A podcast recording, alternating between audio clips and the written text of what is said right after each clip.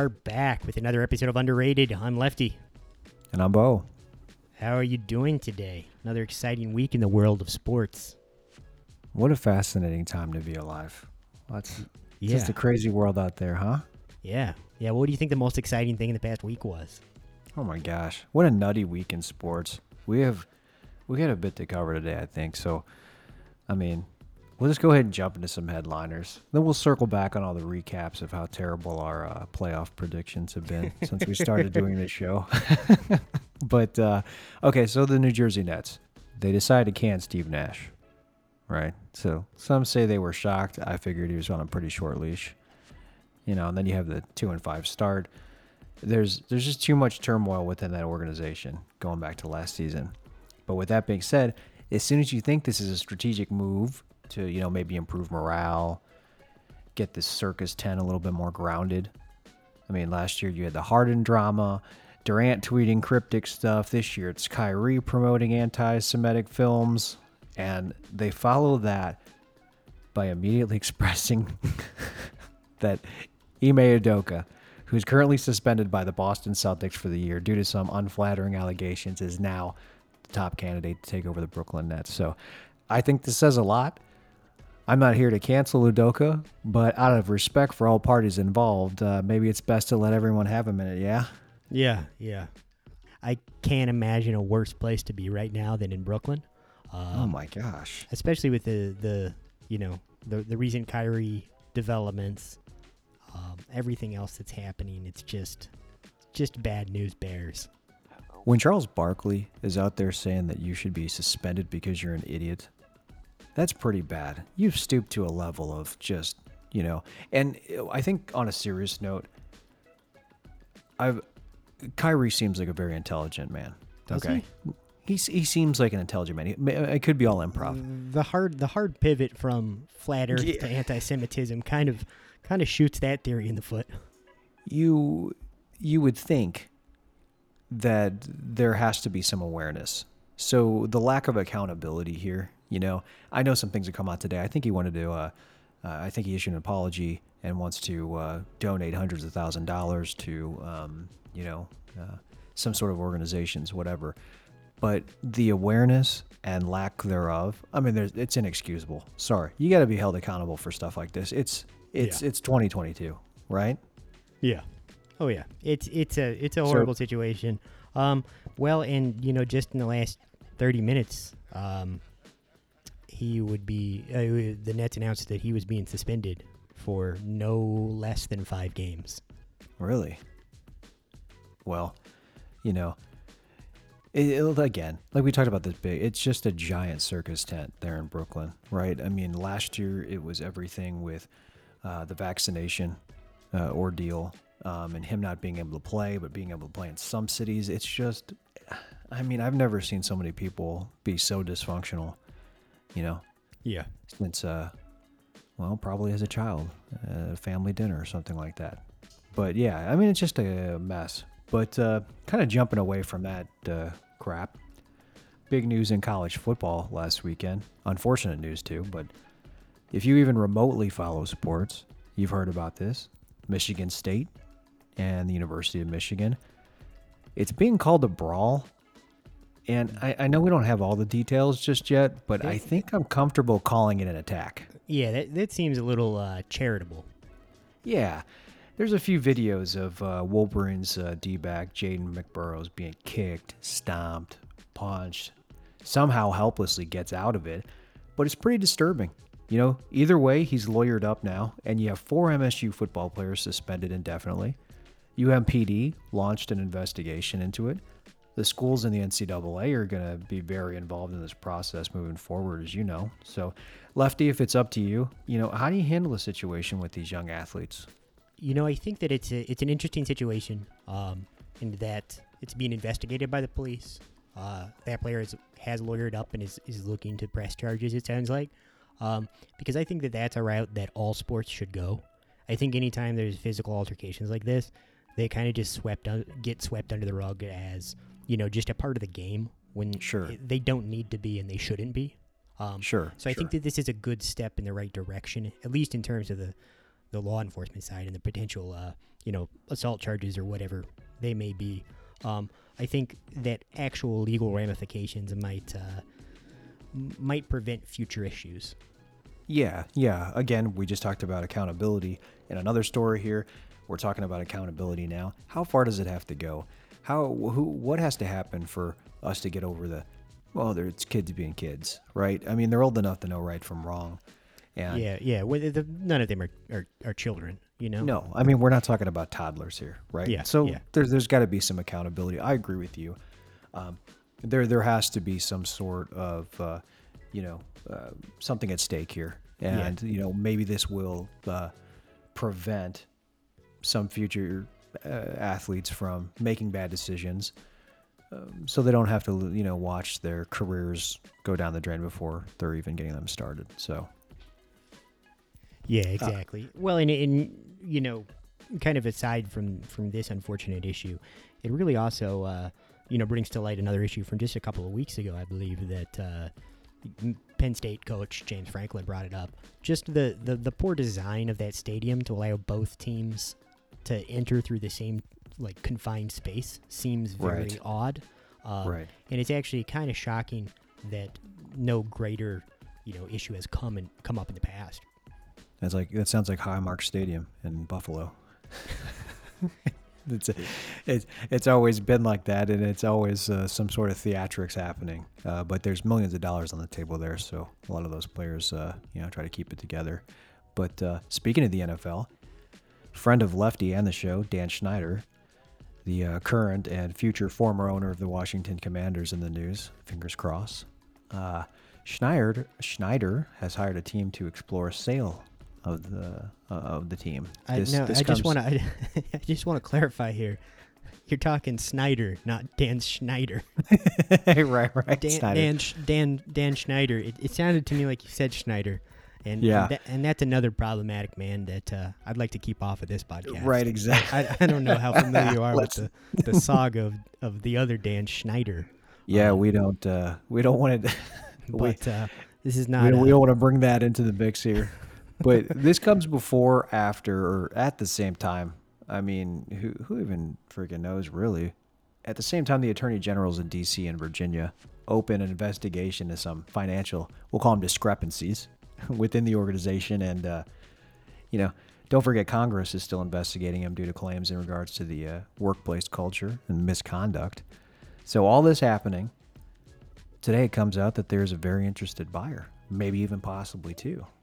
And I'm sure you've never heard the name Jeff uh, Jeff Bezos, but he he's vocalized that he has, along with Jay Z, interest in the team.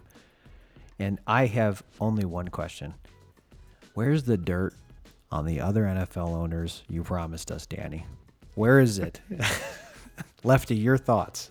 Well, you know, I think that you, you, you failed to mention uh, maybe the the most interesting wrinkle in this entire entire en- endeavor, entire ordeal, in that some fans are speculating that the final nail in the coffin of Dan Snyder's ownership is actually coming from Taylor Swift.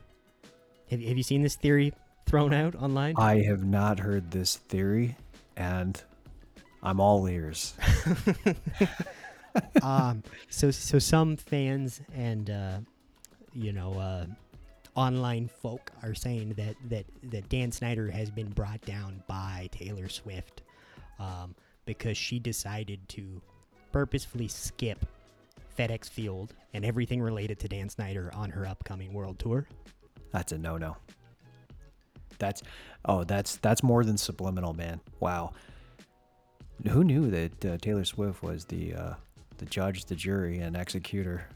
Honestly, um, you know, I think that she's got the funds. I think that she could make a good owner. You know, Right, I I think that uh, Washington Commanders Taylor's version um, is something that uh, we could all get behind. Maybe she joins the uh, the uh, Jeff Bezos Jay Z uh, ownership group, and uh, you know teams up, and you've got a trifecta of just a trillion dollars. at- yeah, at- yeah. at Well, you know, here. it seems it seems like she's she's been pretty good recently of avoiding shitty guys. Uh, Oh yeah. who have you know share ownership She's of her things. She, so she's uh, she's, had, she's on a good she's on a good run right now. She's yeah, blow yeah, that up. especially when it comes to you know sharing ownership of things with with shitty guys. So uh, Yeah, you know, yeah. I, I, th- I think she's she's got it all to herself, and I, I fully support that. Good. the show supports you. Yeah, yes, the underrated officially endorses Taylor Swift as the future owner of the Washington Commanders. Yeah, you know uh, that would be pretty interesting. What isn't there a couple other big sports teams that are kind of on the uh, on the uh, block on the real estate block there? Like I thought there was another team that's uh, possibly up for sale that's of, of interest. Oh, the Phoenix Suns. Yeah, the Phoenix Suns, who uh, I, I heard, now I've heard this, I can't confirm this, but I heard that Barack Obama is a part of an ownership group that is looking to become the new owners of the Phoenix Suns. So that would be very interesting to see if that came to fruition, yeah, that would, that especially would after be interesting. everything's gone down there. Yeah, yeah. Well, you know, um, I don't want to overstep our, our space as a uh, as a sports podcast, but that seems like a fitting acquisition for him because you know throughout his presidency he did have a uh, a lot of uh, you know a lot of influence among activities in the in the Yeah. Southwest deserts. You know, the Yeah, the piloting of drone bombs from most Republicans would say that's all he did. storage containers in the Southwest. But uh, getting a little sidetracked okay. here. That's that's right. Uh, so, uh, Lefty, jumping into it. Anybody you'd like to talk about, sir? You know, I, I do want to just just say another event that happened in this past week that, that I'm not sure if, you followed before before we jump into a story here. Sure. I I, I I know we're not uh, the biggest racing fans in the world. Obviously, the the big one is Formula One. That was in Austin a few weeks back. Right. But uh, have you have you followed any NASCAR news recently? uh, just the uh, the Bubba Wallace situation. Um, Um, that whole, uh, you know, that's that's that's old news. The- yeah, it was Did that's a you, couple you weeks didn't you old. didn't you didn't follow anything from this past week's race? No, I thought I saw a video of Mm-hmm. uh, some sort of, uh, you know, uh, altercation. So not an altercation.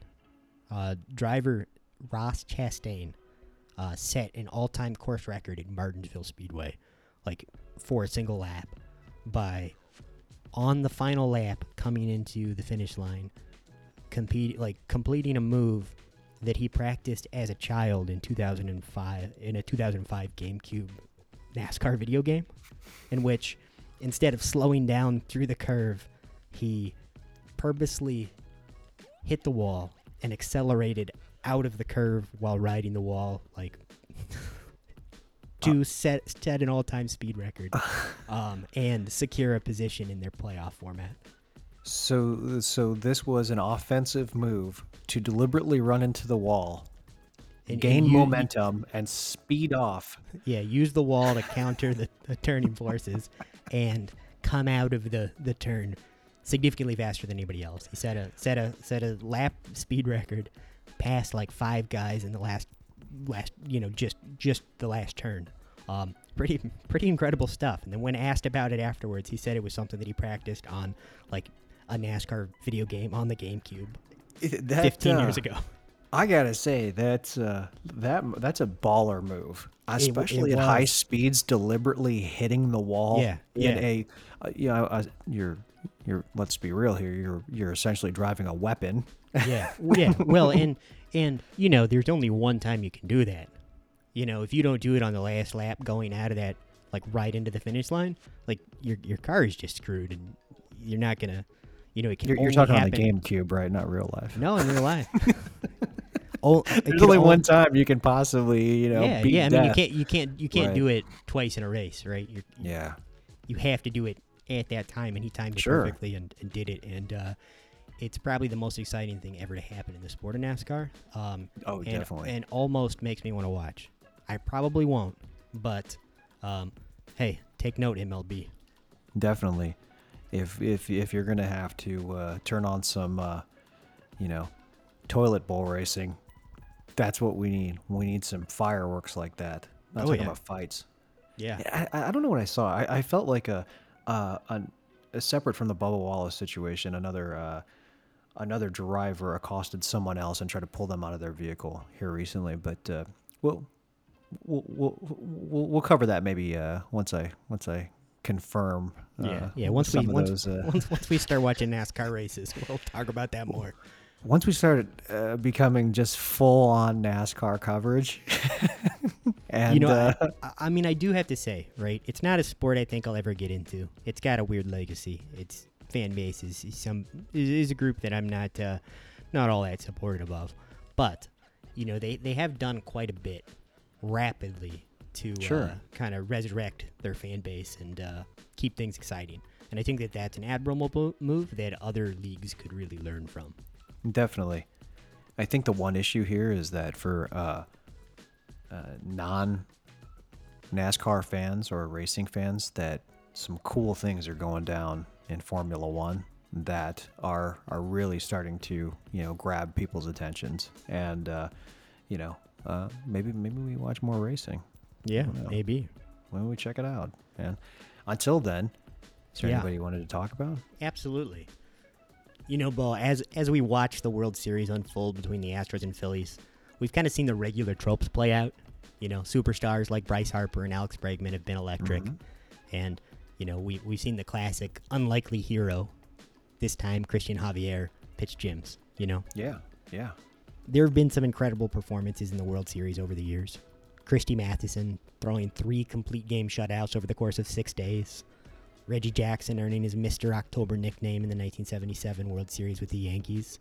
hmm Um, but today, I want to talk about a player who put up a World Series performance so grand and so unlikely that it resulted in death threats so legitimate that he required FBI escorts to and from the stadium, and so meaningful to his career that he was catapulted from being a middling backup in his fourth uneventful season to one of the greatest players at his respective position of all time. Today, I want to talk about former catcher Gene Tenace. Oh, I thought you were going to say Joe Carter. you know there there is some overlap there later you know, but uh Continue uh, on, sir. but but not joe carter you know Tenace was an unlikely major leaguer he was drafted in the 20th round of the 1965 draft by the athletics.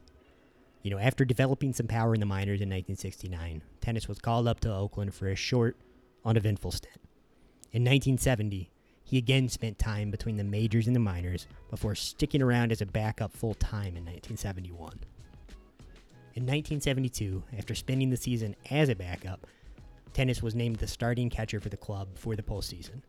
And this is really where his unlikely heroics and his career started to change.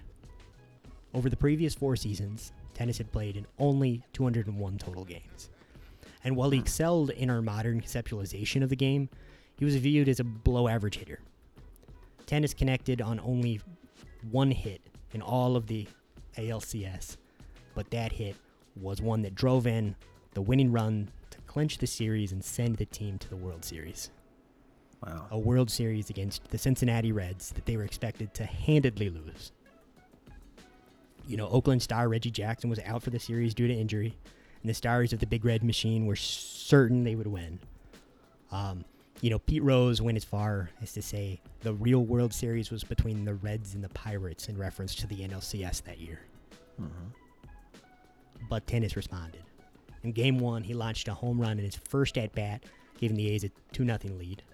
And in his next at bat, he again lifted another ball for a homer, driving in every run in Oakland's 3 2 victory. In games four Yeah. and five, Tenace smashed two more home runs, tying Babe Ruth, Duke Snider, Hank Bauer, and Lou Gehrig with the most in a single World Series. After returning to Cincinnati for Game 6 and 7, Tenace was so hated in the city that a man was actually arrested sitting in his idling car with an open bottle of whiskey and a loaded revolver in his hand to kill Gene Tenace. Wow. I've After never he heard wa- this story. Yeah, a- after he was arrested in court, he, he said, paraphrasing, that Gene Tenace had killed the Reds in the series and that he, someone needed to kill Gene Tenace. Oh my goodness.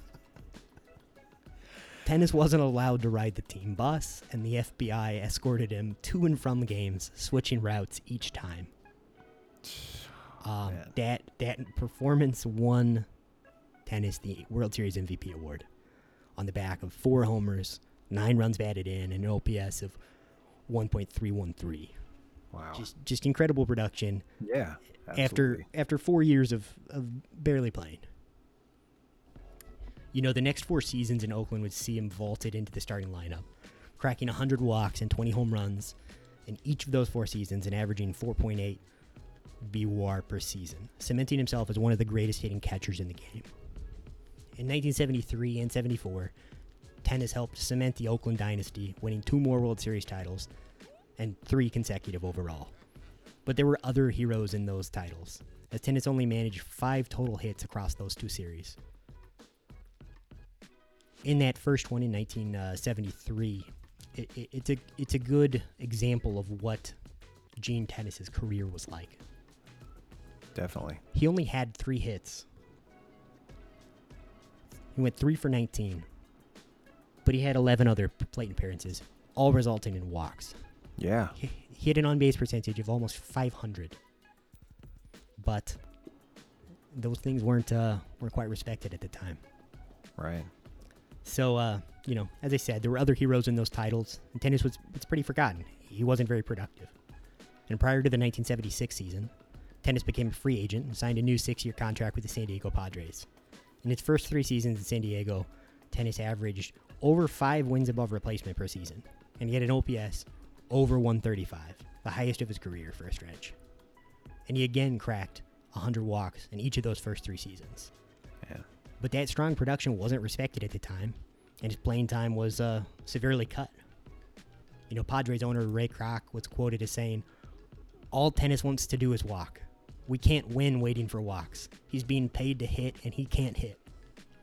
Um, Ray, but is this Ray Kroc, the founder of McDonald's? y- you know, uh, I think so. but uh, we should probably we should probably verify that. Right. You know, I, I, I believe that it's that Ray Kroc, but uh, Sorry, I just heard that name and it Yeah. just rung a bell. stranger things have happened. right, right. yes, it is the same. Oh Same Ray Kroc. God. Yeah, yeah. He invented the uh, invented McDonald's, rap, you know, invented fast food, but uh, doesn't doesn't respect the walk.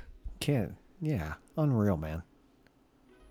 Um, yeah. So he's quoted as saying all he wants to do is walk, and they can't win waiting for walks. Uh, but but Tenace took it in stride. He agreed, said he'd been underperforming, um, and uh, you know vowed to do everything he could to help the team win. But uh, no, he was actually uh, sent out in an 11, 11 player trade that sent him to the St. Louis Cardinals following the 1980 season. That's right. And he spent the next three years with the Cardinals, um, you know, kind of barely playing. Right. He did help them secure a World Series title in 1982, but uh, following that season, uh, they didn't re-sign him. They didn't want him back. He signed with the Pirates. There, he only played in 53 more games.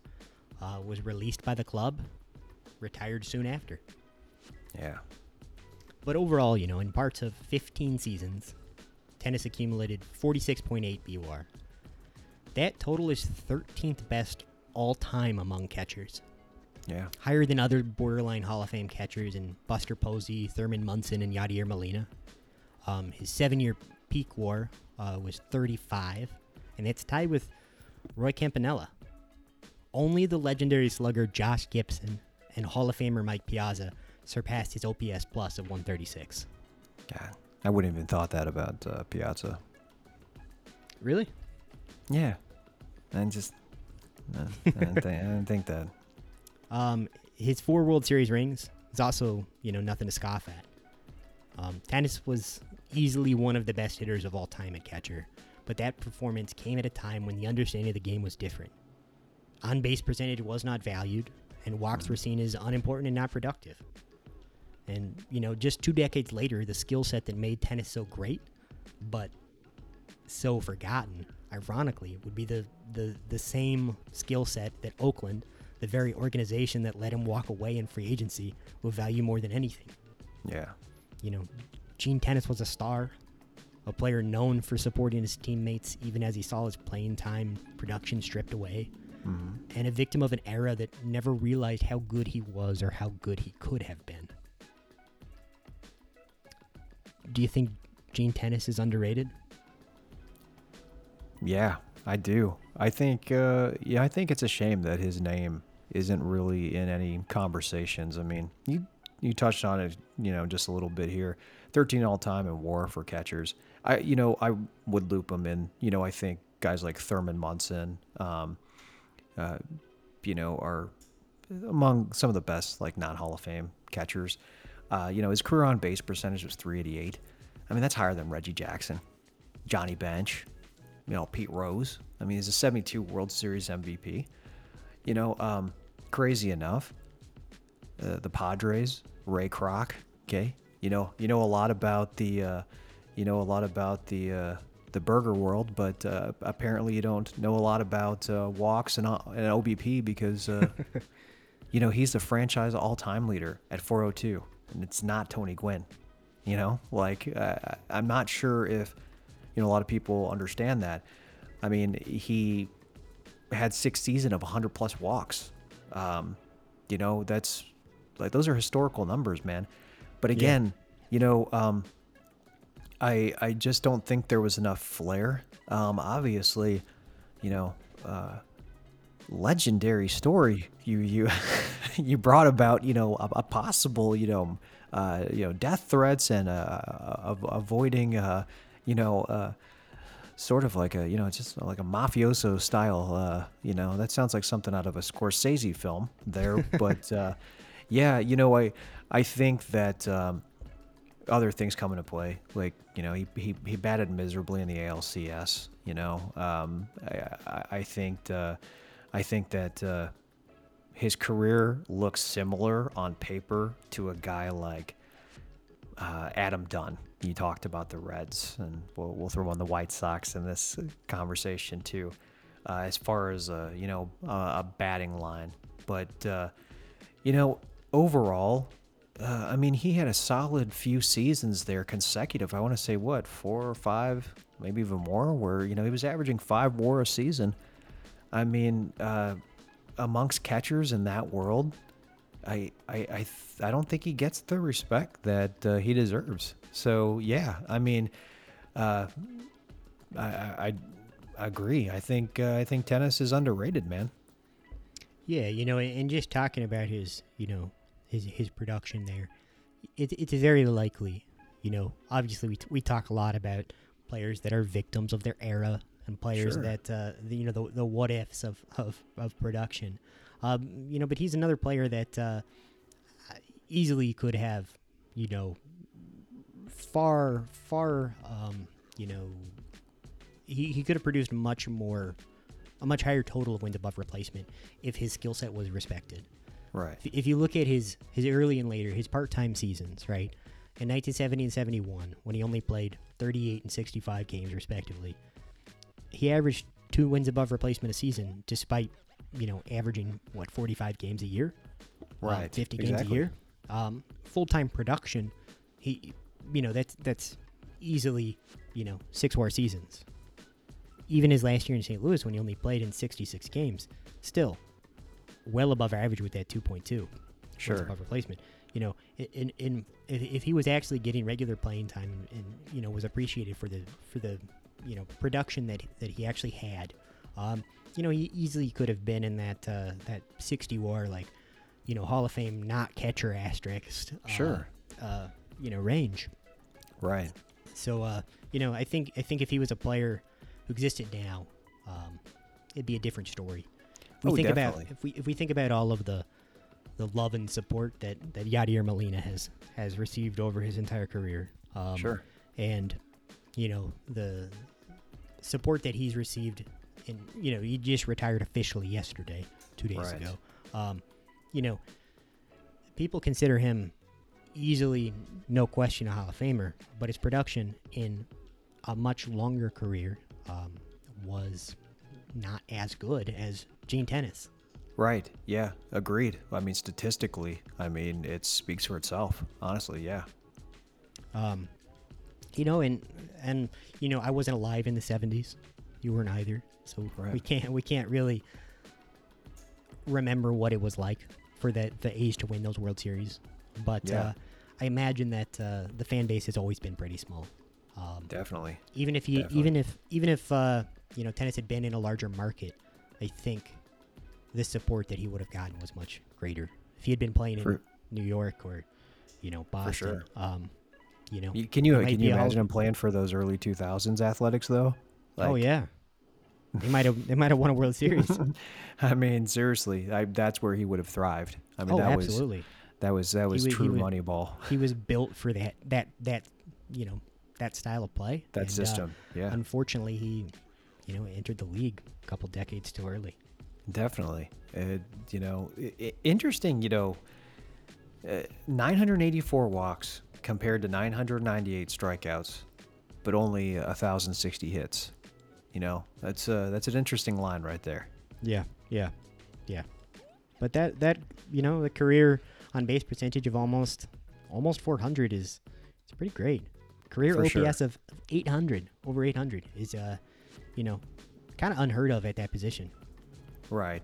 No, I, I, I agree, man.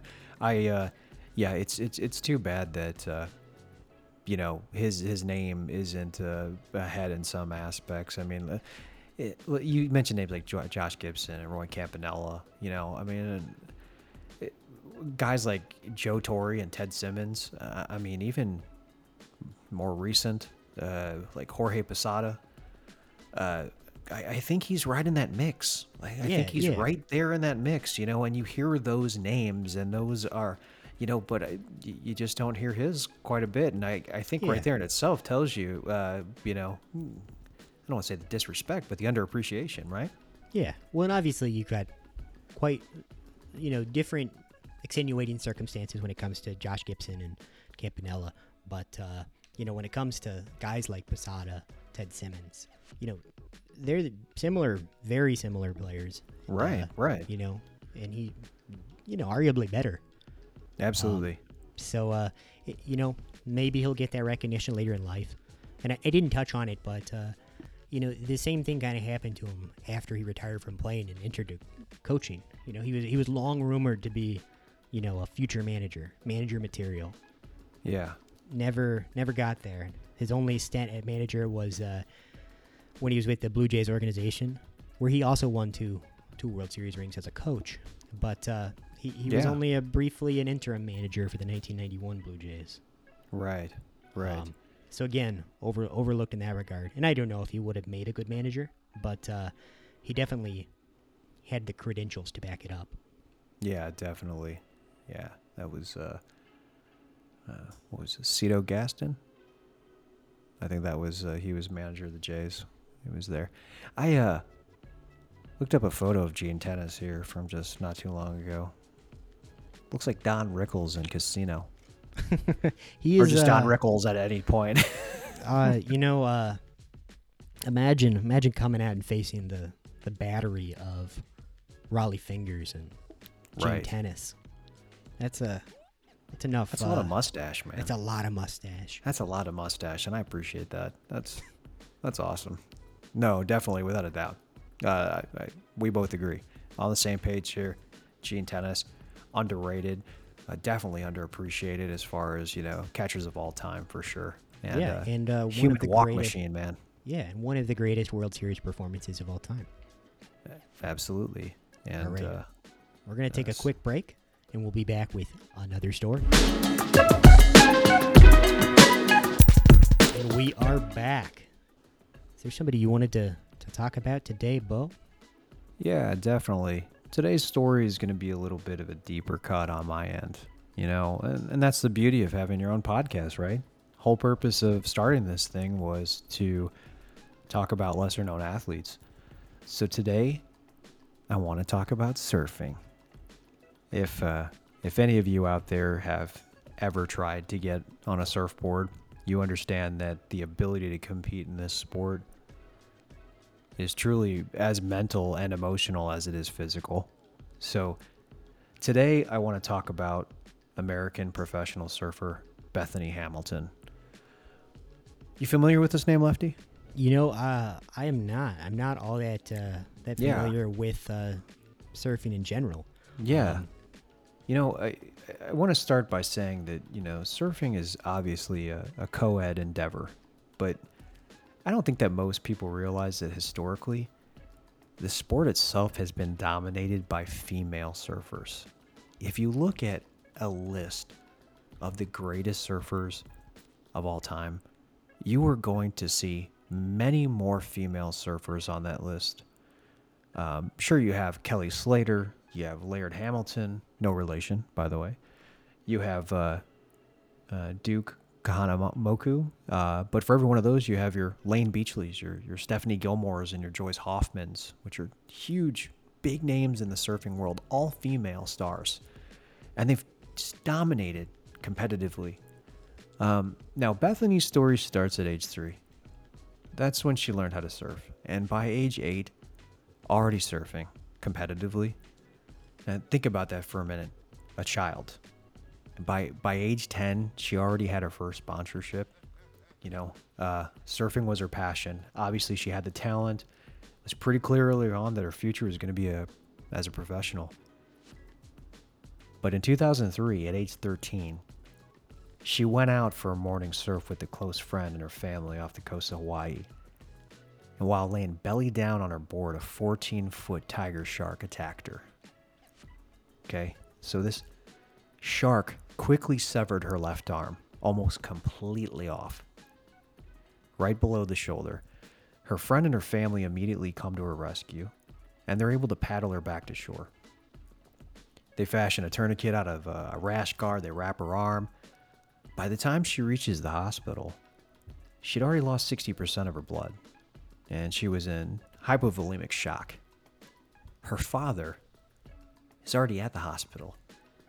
Coincidentally, that morning, he's going in for knee surgery. So he's sitting at the hospital, and his daughter's being rushed in with no left arm. Now Oh, imagine wow. that. He's in the operating room, literally has to get up, and she takes his place because eh, he was in the last bed. So, I mean, Wow. th- th- th- this is crazy, right? So, oh, absolutely. oddly enough, you know, everyone's freaking out. She told the doctors that she felt normal after she was bitten. She didn't feel much pain, and she just felt kind of numb on her left side. Can you believe this? 13 years old, right? Wow.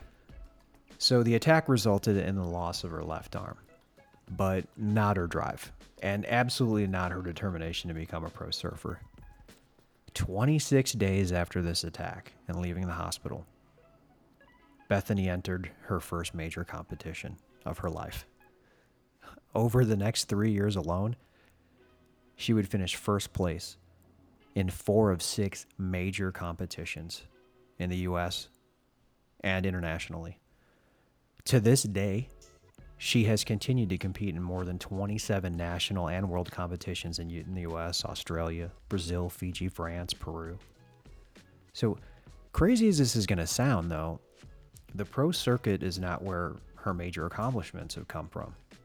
In 2011, she started a foundation called Friends of Bethany Hamilton. It's a support and outreach program for other shark attack survivors and amputees to encourage them to share their stories and a follow through on their dreams and, and, and just for, you know, moral support, right? This this outreach program focuses primarily on girls and young women ages 12 to 25 who've suffered through traumatic limb loss. And her husband also runs a retreat center for young males at the same place for young male amputees as well. Now, back in 04, she received an ESPY award for Best Comeback Athlete. She received the Courage Teen Choice Award. That same year, her first book was also published. After the attack, she of course receives mass media attention. But we need to remember that over the years, her life has been talked about based on what some would see as just a survival of a near death experience. You know, she doesn't have any Olympic medals, and she isn't royalty in her sport. You know, her career has been talked about specifically for the fact that she survived a shark attack at age 13. What doesn't get talked about is the quick turnaround and immediate and a, sustained success over, you know, 20 years, you know. She's still competing in major competitions. You know, back in June of this year, she finished fourth place in the World Surf League's Priority Destinations Pro in Hawaii. Fourth place out of 24 very talented, established, and up and coming female surfers. Obviously, she's in her 30s now. She's been surfing for 20 years. She has one arm, and she's still competing at a high level, even at her age, right? So let me ask you this, Lefty. Is it possible Bethany Hamilton is a bit overrated, maybe? You know, her story being exploited for years, making TV appearances on Oprah Winfrey, The Tonight Show, books published. And they made a movie based on her, on her life story, appearances on game shows. It, it can be quite a bit sometimes, right? Or is her actual career not talked about enough? Her, her accomplishments as an amputee, continuing to compete in events where no one else is, her presence in the community, and, and most importantly, her, her determination in the sport. Do you think Bethany Hamilton is underrated? Yeah, you know, I'd say absolutely. You know, I'm not all that familiar with the, the world of surfing from the Sure. landlocked Midwest, obviously. But, Right. uh, um, you know, I think that uh, I, I at least assume that it's it's a sport that doesn't have a ton of longevity. Um, seems like a lot of sports in that uh, in that gamut uh, kind of, you know, fizzle out much younger. They start younger and, and end a lot younger. Um, Sure. so, so to maintain a professional career for almost two decades is huge. Um, so that alone is is worth recognizing. Um, but to maintain that career for, for almost two decades and continue to, to compete at such a high level is, is Quite something defi- definitely worth acknowledging. Um, yeah. you know, I'm not certain. I, I can't tell you, you know, what what is good and bad in surfing, but uh, I can definitely, and as we've talked about quite a bit throughout this podcast, longevity, um, especially in the in the face of, you know, turmoil, is uh, something that should be acknowledged. And uh, you know, Bethany Hamilton definitely, uh, you know, fulfills checks all those boxes. Right. And you, I mean, look at it this way. You know, when you're in a situation where you suffer a traumatic life event, right? Especially the loss of a limb. Let's just call it what it is, right? Or, you know, you're, say you're paralyzed or, or, or something in that sense. Mentally and emotionally, you go to a different place, right? And in a sport like surfing, you're on your own, okay? It's no different than tennis or golf or, you know, being in a boxing ring.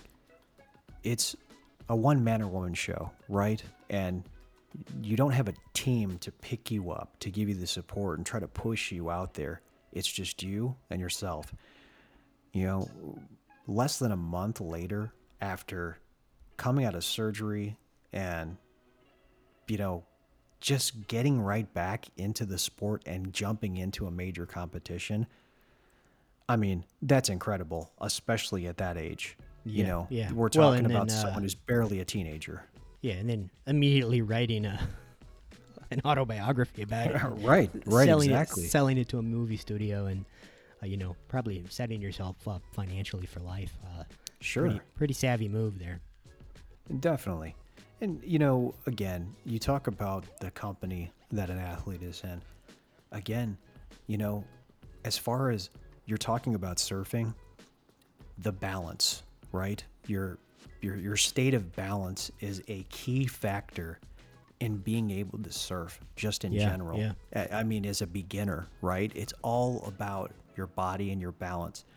I can't imagine losing a limb. I also can't imagine how that can affect your body, your posture, your everything, right? Um, yeah. for her to just turn around and say, "Hey, no sweat," you know, I hear a lot of stories, uh, not necessarily about this, but uh, a lot of young people and, and children suffering traumatic, what we would consider traumatic experiences. But it seems like they're able to just digest this and handle it a lot better than adults sometimes. You know, Yeah, yeah, and I- I, think this is a this is is one of those cases. So you know, um, yeah, I think we both agree. You know, there may have been a lot of exploitation of this story, especially within the media when it happened. But I don't believe when she was seeing continued success for consecutive years that that was the primary focus. It was a survival story and it was a made for Hollywood type of thing. And that's what the focus be- became. But she was she's been a highly successful female surfer, and uh, you know will probably still has quite a few years ahead of her. You know, Yeah, in yeah. that world. Totally. So uh, a couple of couple of underrated athletes. couple of underrated athletes for sure. You know, my uh, just want to remind everyone, my prediction on the World Series was Astros in six, right? Yeah. Yeah. Still possible. Still, fo- still very possible.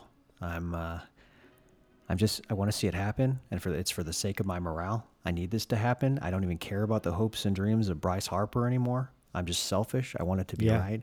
but I will say, the um, his homer, I mean, well, amongst 50 other homers they hit in the last game. Um, very impressed by. Uh, did you see the video of the conversation, or were you watching it live when he called Alec Bohm over to uh, the dugout and said something to him? Yeah. Yeah. And uh, I, I, I guess, uh, have you seen all the theories on uh, McCullers tipping his pitches? Have you have you seen this out there? Yeah. Yeah. There are a couple. Uh, couple floating around. Yeah. What, what was it? He was kicking his leg, or his foot was uh, was uh, Yeah. Some folks. pitches? Some some folks speculated that his uh, there was variation in his knee kick. Um, others said Yeah. that along with that knee kick, uh, his mitt height was also, uh, you know, varying from from pitch to pitch. Man. Well, again, um, we've it can still happen here. Like I said, um, I'm being selfish and in a joking fashion too. You know, hey, listen, it's been kind of a fun series to watch. Yeah. Let's let's talk about a combined no hitter, right? Yeah. Yeah. For That, that's pretty incredible, man. you know, an, an offensive explosion and then a complete just shutdown. You know, the following game. Uh, it's it's been pretty fun. I like that. Uh, what about these Portland Thorns? Yeah, yeah. I, I mentioned, you know, they they, they had the uh, the MVP. Uh, might be uh might be tough not to win. Uh, Yeah. I, I was right there. I don't know if I actually predicted it, but I did mention it. Um, You did mention it. and it. uh, she very quickly opened up scoring and uh, you know sealed the game just minutes in. Yeah, man, Sinclair, just the what a career, right? Yeah, coming back for another year. Um, you know, uh, I don't know, no knock on her. She's still a, a productive player and uh, definitely a great asset for a team. I'm not Sure. sure how much she helps the team anymore. Um, I think she she might be you know taking some playing time from from players that could help build the future of that organization. But Yeah. uh, at the same time, it's somebody you don't want to lose. Definitely, but I agree. with You, you and I are- feel exactly the same. You know, I just, you know, we mentioned, you know, you, you texted me the other night about this Wainwright, Adam Wainwright situation, the Cardinals, and it's just like, listen, appreciate everything you've done for the organization, you know, but it, we we've got to move forward, Yeah. and it, this is just not moving forward, and uh, you know, they talk about how his baseball IQ is so high and all this stuff, and I completely agree. But let's put him in that type of role and get him off the damn roster. Okay, Yeah. like let's just move forward a little bit, right? Yeah, I mean it's kind of like the uh, the Cardinals' utilization of Larry Walker at the end of his career. Yeah, I don't know how much you you remember about that. I do. Um, but uh, you know he played two seasons there, um, and then they pivoted him to the role as a bullpen catcher, right? Right, Um, right. Where where his knowledge could be, you know, more effectively utilized than, exactly, um, you know. because there's there can only be one TLR. okay. Well, I mean, and even even even when it comes down to to Adam Wainwright, right? You know, Larry Walker's last season was way more productive than Adam Wainwright's 2022. oh, for sure. Um, Yeah, the, the Cardinals had you know success for a bit there. You know, um, consecutive times with you know um, athletes at the very end of their career. You know, the the, the Berkmans and the Walkers and the Will Clarks and the uh, Carlos Beltrans, and um, you know it's uh, you get to that point and it's like, okay, you know, this is great and everything, but we, we they're taking playing time, like you said, away from somebody else. I mean, we've got a lot of young talent in this organization, and we've got to figure out what's the return on investment here, right? Yeah, like yeah. we know what Adam Wainwright is. We yeah, don't well, you know, know. you know, he's a player that has only surpassed two wins above replacement once in the last eight years. yeah, That, that is not an asset to your team. Um, and I also don't see him taking a reduction in playing time. No, that's not going to happen, and that's And- just the that's the Cardinals in general, and that's a systematic thing. You know, they're just So- not going to do it to them. That's Yeah. the that's the Cardinal way. Oh, jeez. Well, I'm, I'm hoping our 35 year old manager puts a stop to that, but we'll we'll see. So, are are we not even going to talk about the big news? And on the south side of Chicago, Oh, what's the news? they hired somebody as manager. Nobody knows who it is, but they hired him, and he came off the bench uh, after working under you know the the great Dayton Moore and uh, Mike Matheny. Yeah, So, yeah. You can say that he's a little. Uh, he's got some pent up energy. Oh, definitely. He's uh, he's been told to stay away from laptops at weird hours in the night. Yeah, he's got uh, safe search on. Right, exactly. So, do you have any thoughts? You just feeling different? You know? No, uh, you know, I think it's a good direction. Um, yeah, yeah, You know, the only thing that I wanted from a manager, three things: somebody from outside the organization, somebody not white, and somebody that has never played in the major leagues. And Yeah. you know, he checks all the boxes. Um, yeah, yeah. I also think that you know it sounds like they're doing some great things in terms of um, you know bringing in surrounding coaching staffs. They signed uh, Charlie Montoyo uh, Mhm. as the bench coach. Um, yeah, Again, you know another another another name from outside the organization with a good history. Obviously, he was Yeah. fired this past season from from Toronto, but Right. but nonetheless, definitely uh, a good uh, mind, good baseball mind, yeah somebody you want on your side. Um, for sure. I'll, I'll be really excited to see, uh, you know, who they bring in to, to fill out the rest of the coaching staff. But uh, I think this is a good direction. Good direction for the White Sox organization, um, and a real departure from everything they've done uh, my entire life. what, what what's the future Jose Abreu out there? What do you think, man? You know, I I, I really like him as a person. Um, Mhm. I don't know how he fits in this roster. Um, yeah, yeah. I mean, I don't think I don't think the future is with the White Sox. I, I just don't, you know, I don't know. Um, you know, I would like to stay him stay, but uh, Mhm. it would require a significant pay cut and probably some a cut in playing time. Um, and I'm Yeah. not certain he's open to either of those things. Uh, right, But uh, right. at the end of the day, um, I think that he winds up back with the organization at some point in some capacity. Maybe not Sure.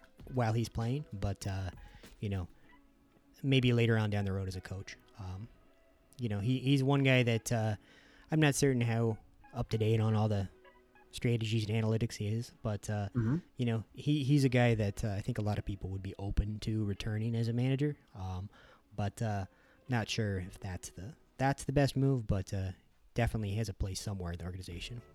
Yeah. Well, There's a, there's an opening to hitting coach,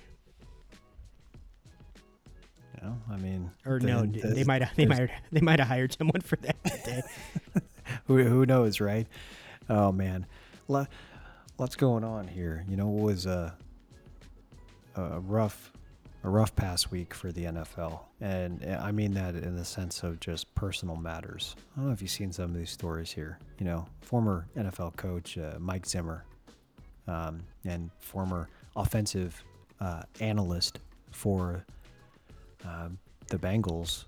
Um, uh, Adam Zimmer, I believe. He uh, he passed away just suddenly here um, this past week.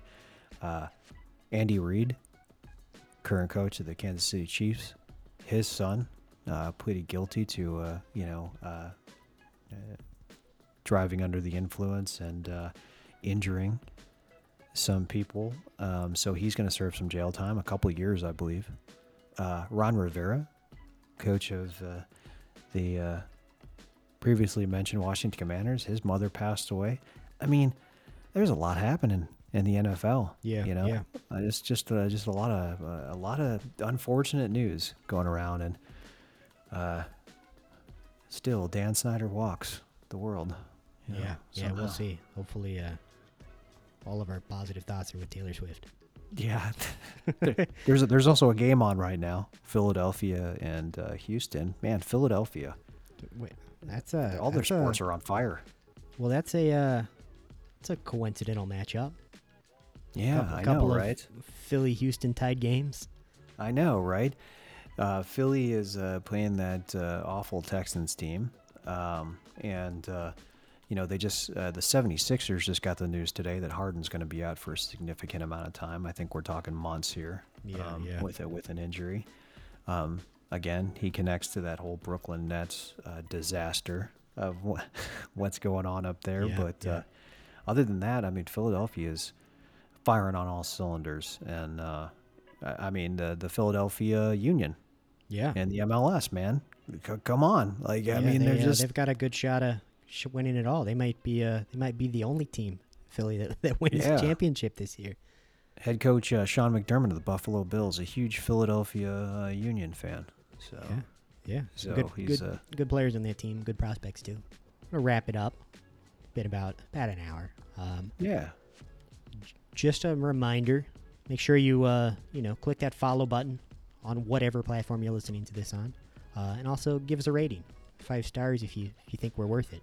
Um and you can listen to this episode and every episode on spotify apple podcasts and wherever podcasts can be found. You can follow us on twitter at underrated pod that's at under underscore rated underscore pod follow us on tiktok at underrated pod that's at under underscore rated underscore pod. Um, and you can follow us on YouTube at underrated pod.